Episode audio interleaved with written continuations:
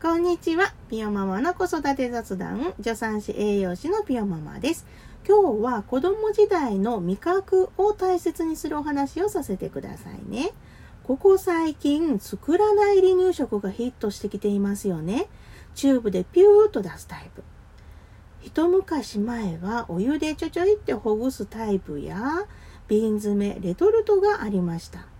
何かにね、時間を使ってしまって作る時間がないならば利用したらいいというふうに思います。料理自体が苦手という方もいらっしゃるかもしれませんよね。一瞬で食べてしまう料理という時間を無駄にしたくないっていう思いも考えの多様化してきているのでそういうなのもありなのかなというふうには思ってきています。でも親として伝えてほしいことがあるんです。あなたの子供は自分の栄養バランスを考えた献立を立てれますか？です。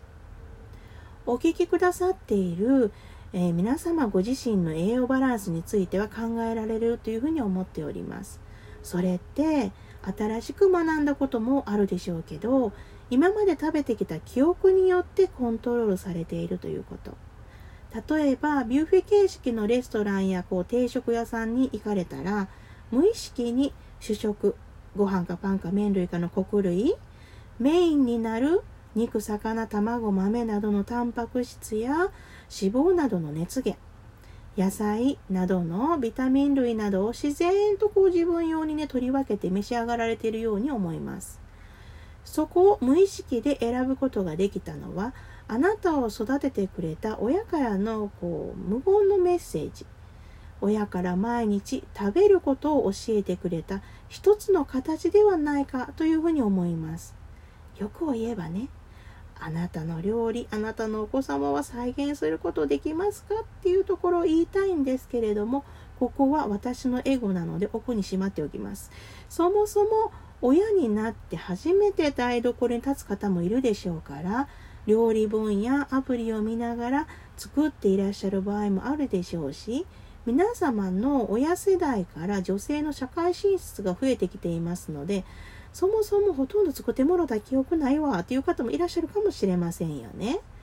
栄養学という学問として学ぶことも大切ですけれど無意識の記憶に残す食べるということ毎日の積み重ねができる今しかできないんじゃないかなというふうに思っております。時短レシピで全然いいです。チューブ全然いい。レトルト、瓶詰め全然大丈夫。きちんと食べるということを意識する。それだけで子供の未来の食べる食文化が変化するかもですよ。はい、この雑談の元ネタは1300以上もある当ブログの記事をもとにラジオトーク用に配信しております。ご関心がありましたら無料配信ですので、ぜひこちらもお越しくださいませ。今日もあなたにとって素敵な一日を迎えられますように。